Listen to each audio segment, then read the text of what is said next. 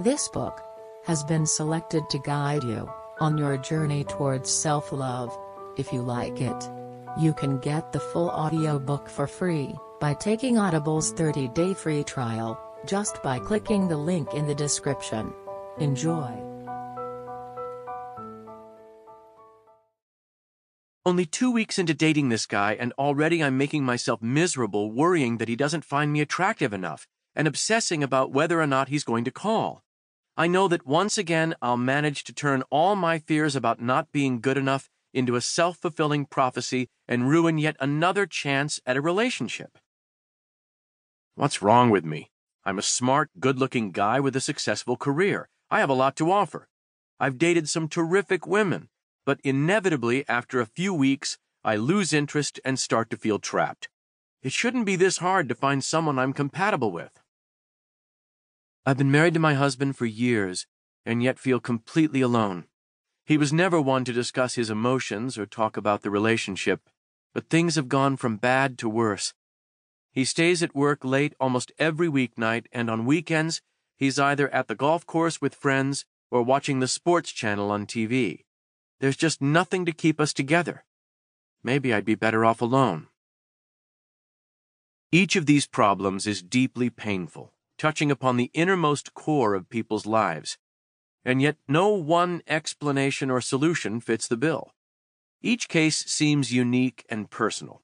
Each stems from an endless number of possible root causes. Deciphering them would require a deep acquaintance with all the people involved.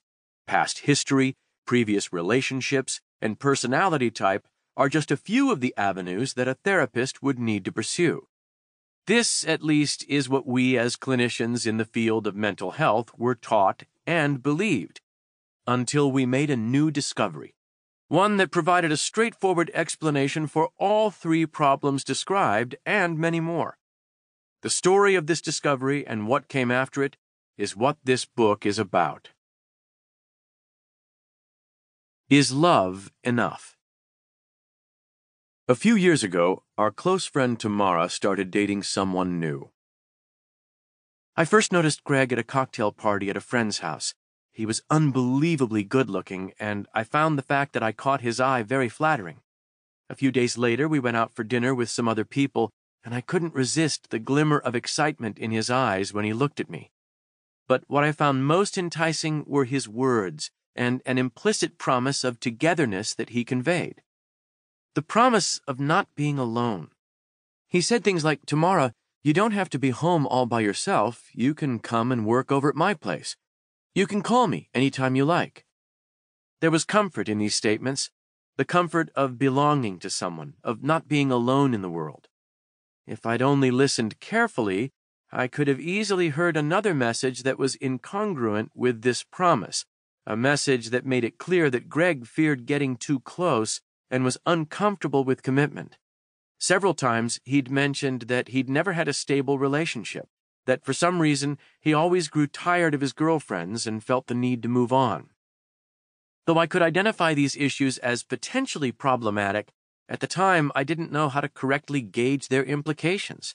All I had to guide me was the common belief that many of us grow up with the belief that love conquers all. And so I let love conquer me. Nothing was more important to me than being with him. Yet, at the same time, the other messages persisted about his inability to commit. I shrugged them off, confident that with me, things would be different. Of course, I was wrong. As we got closer, his messages got more erratic and everything started to fall apart. He began telling me that he was too busy to meet on this night or that. Sometimes he'd claim that his entire work week looked crazy and would ask if we could just meet on the weekend. I'd agree, but inside I had a sinking feeling that something was wrong. But what? From then on, I was always anxious. I was preoccupied with his whereabouts and became hypersensitive to anything that could possibly imply that he wanted to break up. But while Greg's behavior presented me with ample evidence of his dissatisfaction, he interspersed pushing me away with just enough affection and apologies to keep me from breaking up with him. After a while, the ups and downs started to take a toll, and I could no longer control my emotions. I didn't know how to act, and despite my better judgment, I'd avoid making plans with friends in case he called. I completely lost interest in everything else that was important to me. Before long, the relationship couldn't withstand the strain, and everything soon came to a screeching halt.